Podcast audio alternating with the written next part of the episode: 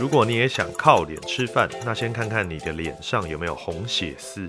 有红血丝透出的肌肤呢，代表你的肌肤比较薄，比别人更容易成为敏弱肌肤。那怎么办呢？记住，别做三件事，避免肌肤的屏障更脆弱。一，别过度使用酸类的产品，像是高浓度的果酸焕肤，会让肌肤长期处于过度的代谢不稳定和泛红。二，别做传统的气化镭射，会破坏角质层，也会让肌肤屏障长期受损。三，别过度做美容疗程，如早针、清粉刺等，也千万不要过度的洗脸，尤其是磨砂类的去角质或洗面乳。记得千万别再做以上三件事，养好肌肤的屏障。让肌肤更稳定，让敏弱肌肤远离你，这就是靠脸吃饭的秘密。你学到了吗？